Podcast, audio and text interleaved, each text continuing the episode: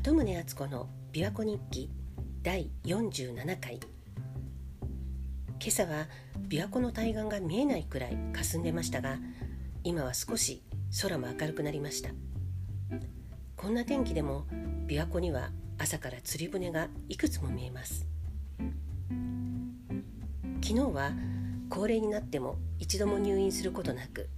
100歳の天寿を全うした父について話しました。本人にちゃんと聞いたわけではありませんが私から見て父の健康法というか長生きの秘訣はまず落ち込まないということです。何があっても動揺しないというか淡々と受け止めてました。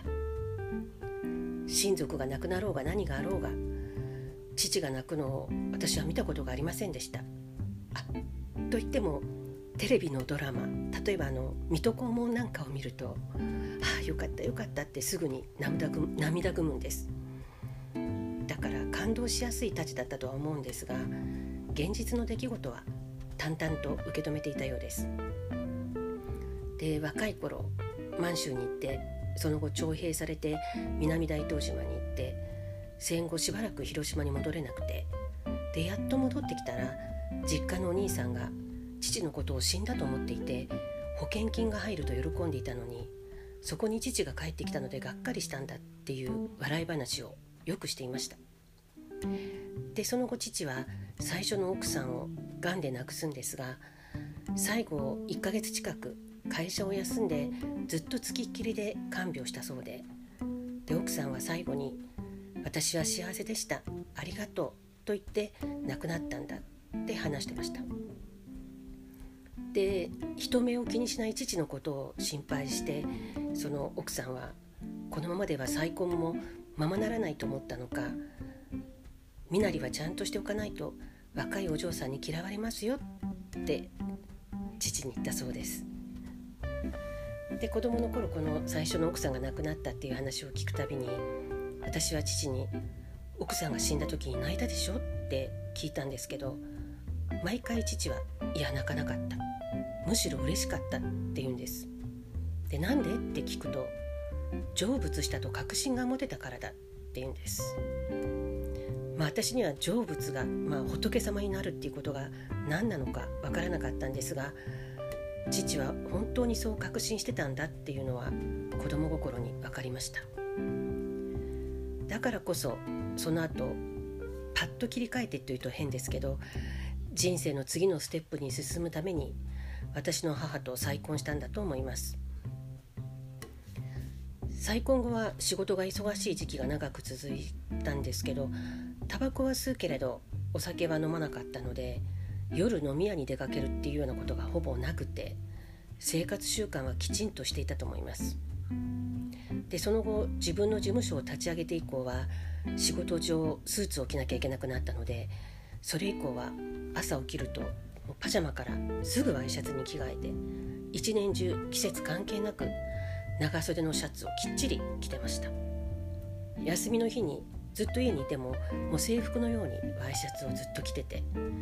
で食事は3回きっちりご飯と味噌汁があればそれでいいんですけど、まあ、食いしん坊の母が健康のことも考えておかずいろいろ出してたと思うんですけど父はもうとにかくものすっごくよく噛むので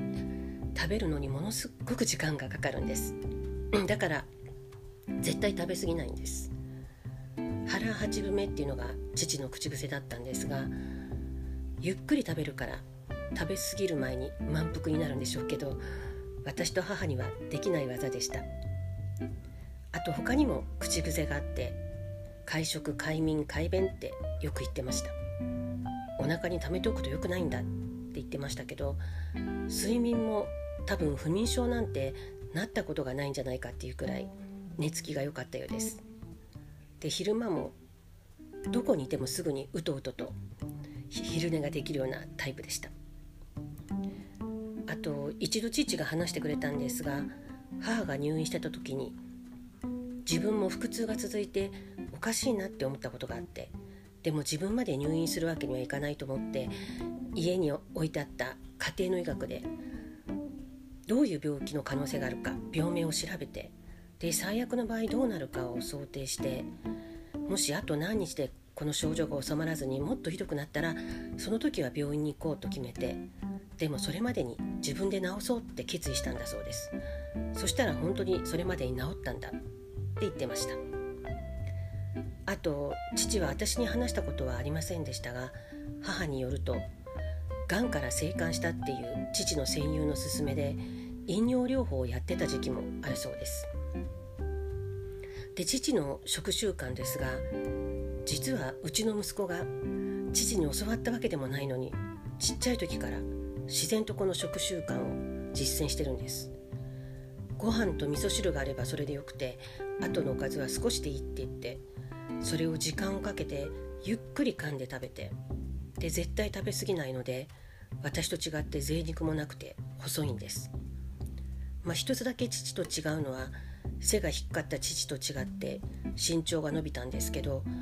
病気にかかることがもうちっちゃい時からめったにないのでずっと健康です。でなぜか父と同じく一年中長袖のシャツをきっちり着てるんです。家の中でも T シャツとかスウェットとかも絶対着ないんです。覚醒遺伝なのか不思議なんですけど息子も偏屈で長生きするのかもしれません。私も父は成仏したと確信していますが父の残像を見ているようで不思議な気持ちです。こうやって受け継がれていくものがあるのでしょうか。